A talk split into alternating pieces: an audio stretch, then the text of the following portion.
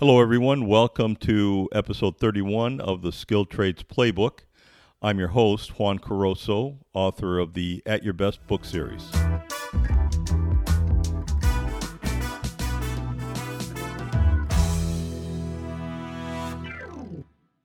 In this episode of the Skilled Trades Playbook, we're going to have our second conversation with the tattooed electrician, Donnie Metcalf. As I noted in episode 30, these conversations with Donnie are intended to provide folks with the insights from a master electrician on how to build a future and a career as an electrician. This episode is going to be focused on becoming an apprentice and what the elements are to be successful as an apprentice as you're starting out. So join me in my conversation with the tattooed electrician.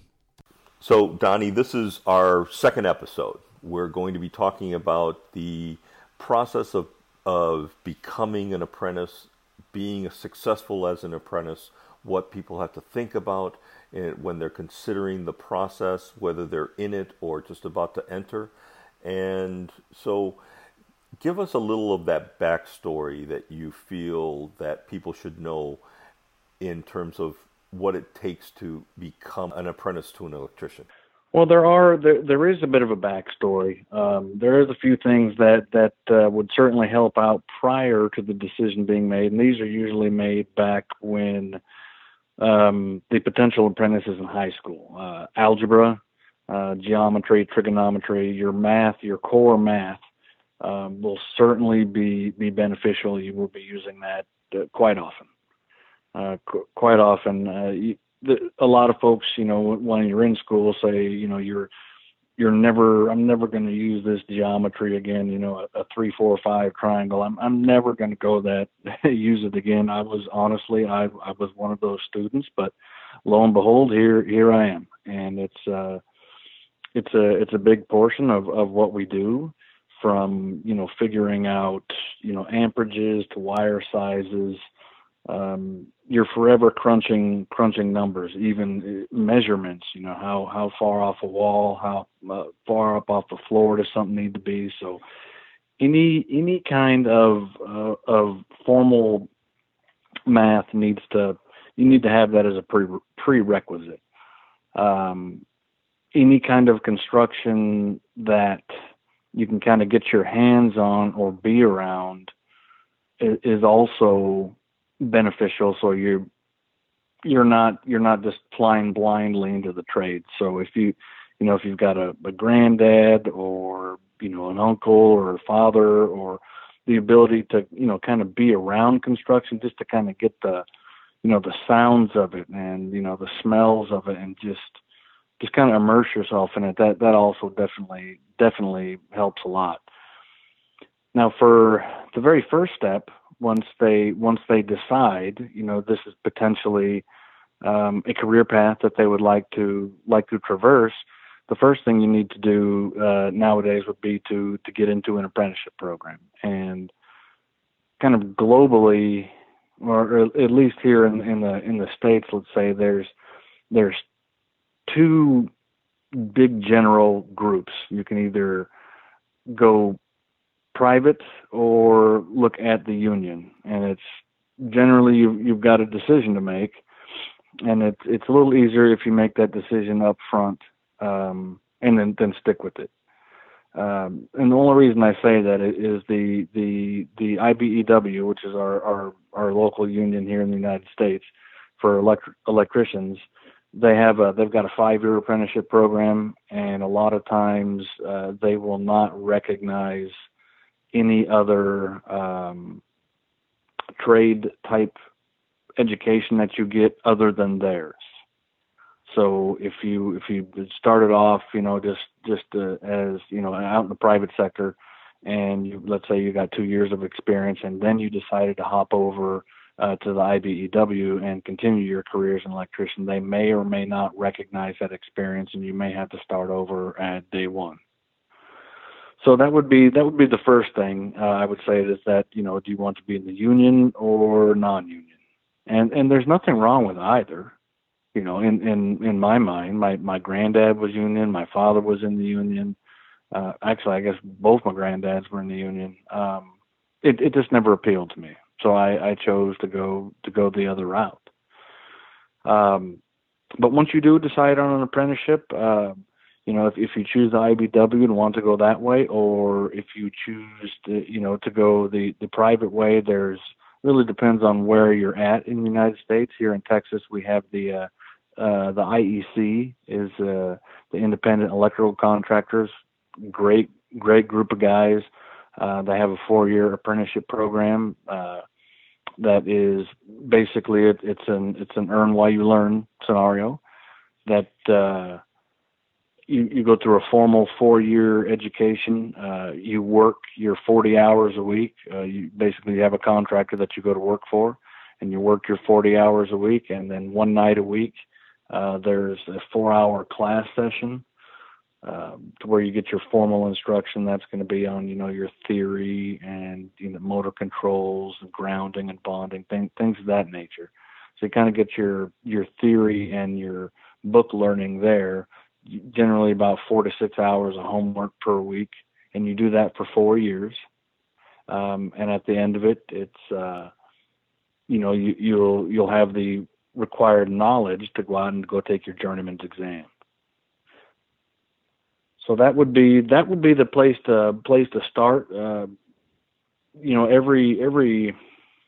Every company is obviously a little bit different, and are going to require their own kind of set of tools that the apprentice electrician needs to have, which is why I vote that we can visit it down the road because it could be that list of tools could be either substantial or not so substantial. But every apprentice electrician can probably look at shelling out at least a few $100s for a basic set of hand tools that they're going to need almost from day one.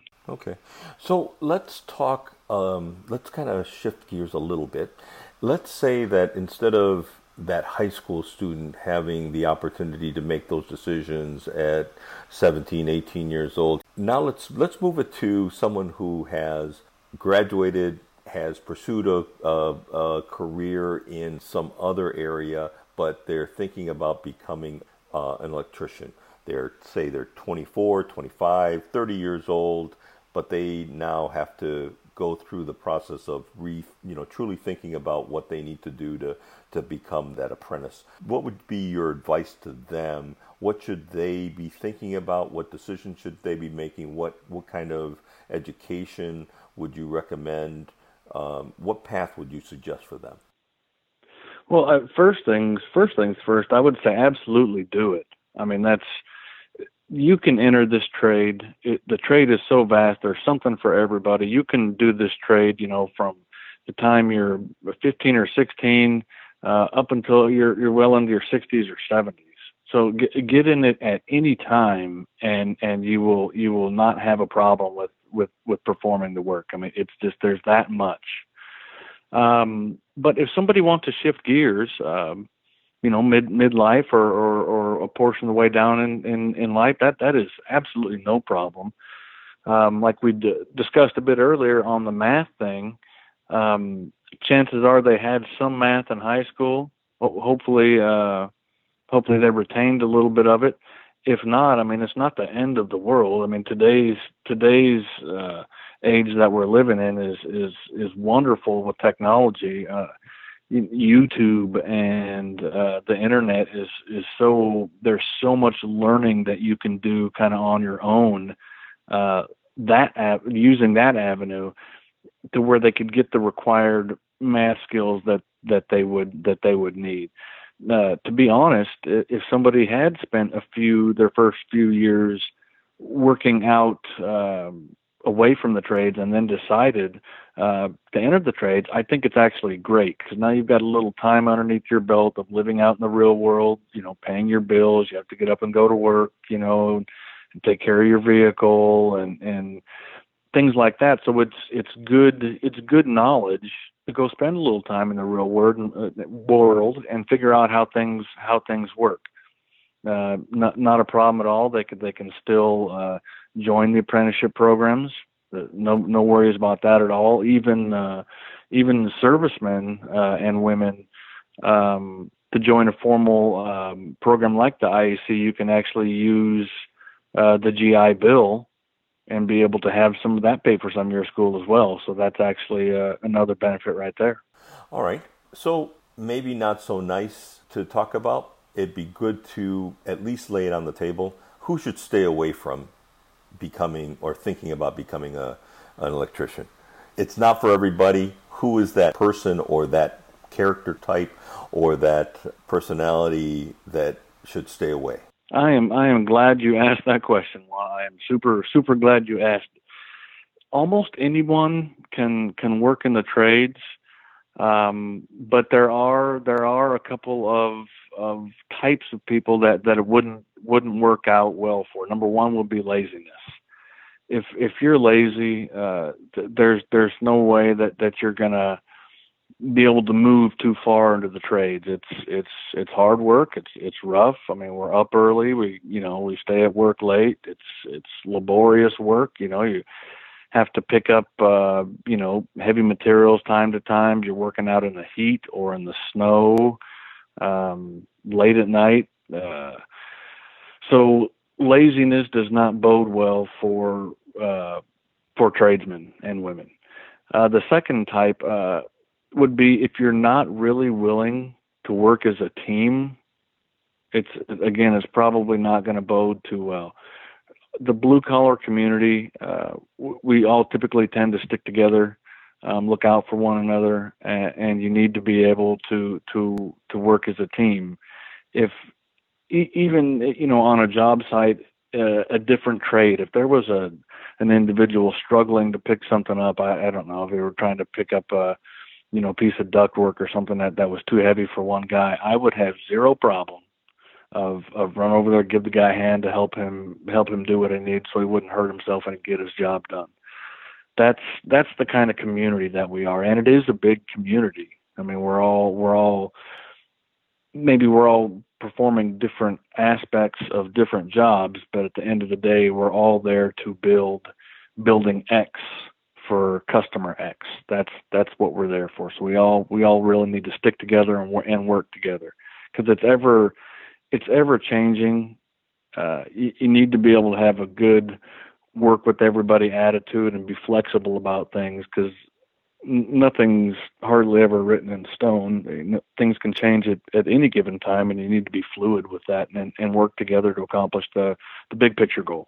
One of the things that seems to be an issue is being the low man on the totem pole, and the ramifications of how, in other parts of your life you've got things under control, but here you're signing up to being the low man on the totem pole.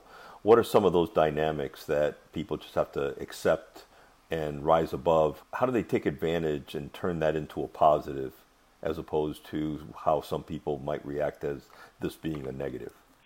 Well, to be honest, yes, you were correct. You're going to probably expect to be the low man for a little while, until somebody comes in behind you and fills up that low man spot. So when you first start out, you're going to be the one running for parts and go fetch this and go grab that. And if you're with a decent bunch of characters who are doing it, they'll make it fun and in jest. There's pranks we like to play with our green apprentices, just because they don't know any better, and it's, as long as you can have a good attitude about it and realize that it's not meant to be harmful. It's just kind of a playful attitude. If you can take it and look at it like that, that it's just a period of time, and it eventually will be over to where you're not that low man anymore. It's really not that bad. There are individuals who, that can take it a little bit far, but for the most part, the guys and gals are pretty good about, just ribbing you a little bit and then moving on. It's all in good fun. Donnie, what haven't we talked about? What do you think One of the things that we want to make sure that we do with these episodes is to make it locally relevant and actionable for somebody wherever they may be living in the U.S. They listen to one of these podcast episodes and they can at least envision what to do next, what to do at this point and go to the next step or go to the next step after that.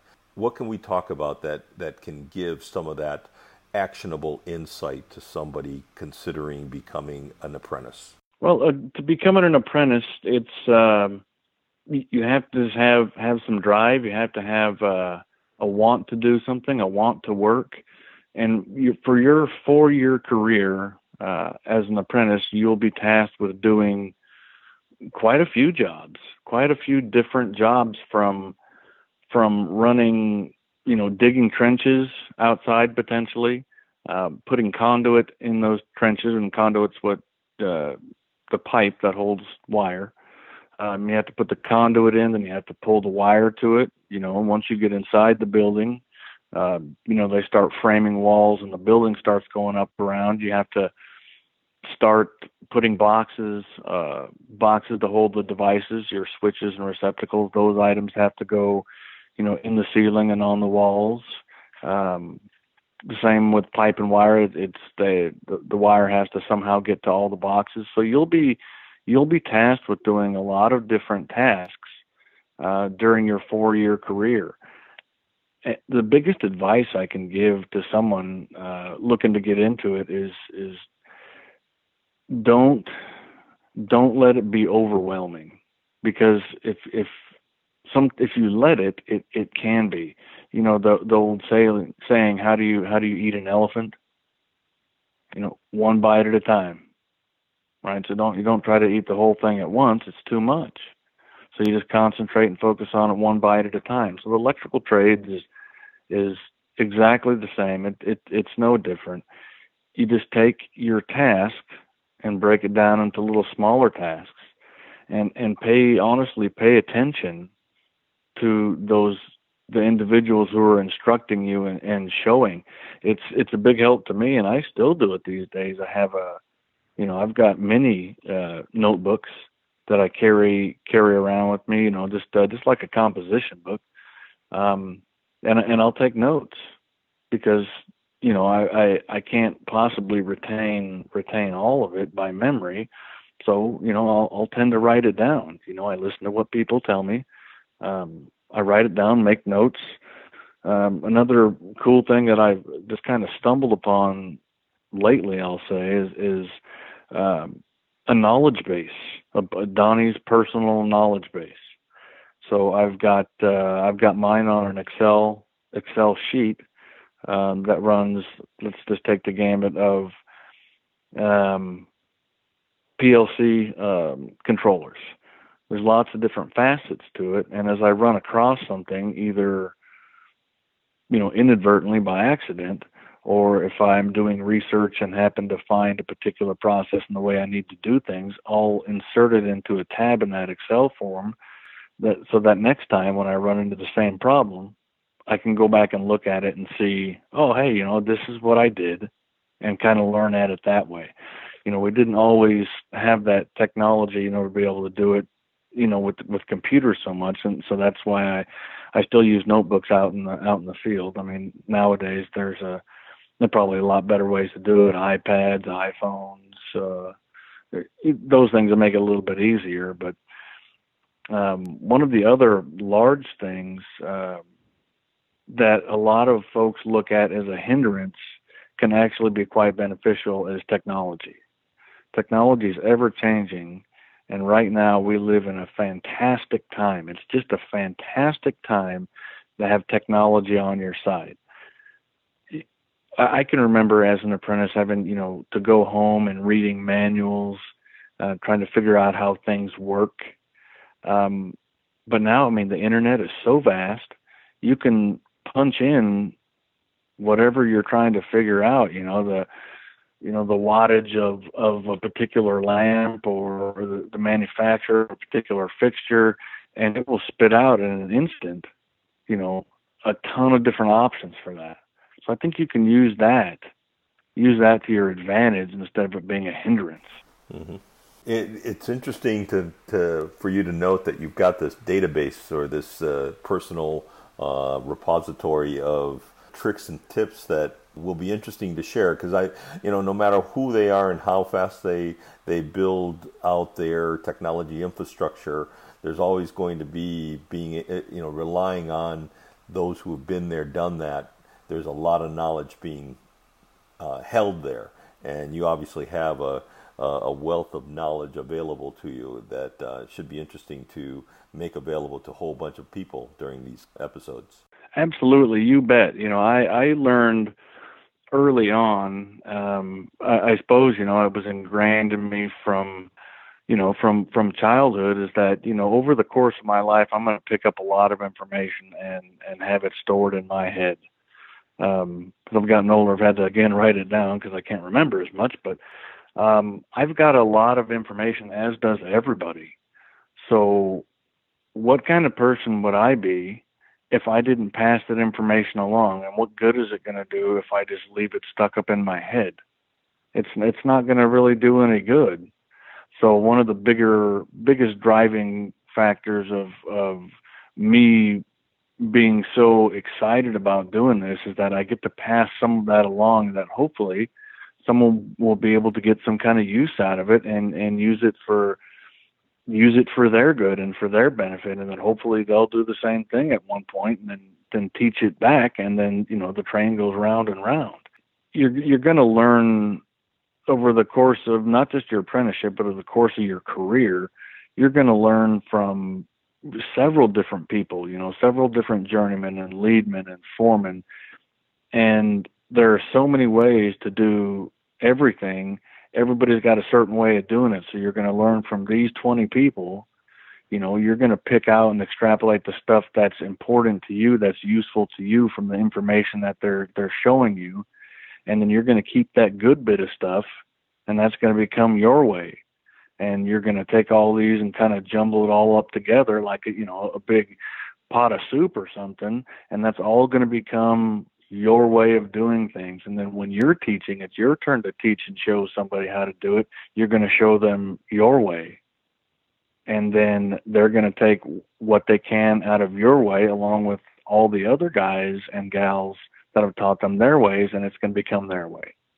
So there are so many different ways of doing things. You pick out what works for you. I mean, this is what you want to do. This is how you want to do it. And you make it work. I think the trades are, they can be for everyone. We talked a little bit about laziness and not being a team player, but other than that, I mean, there's something for everyone.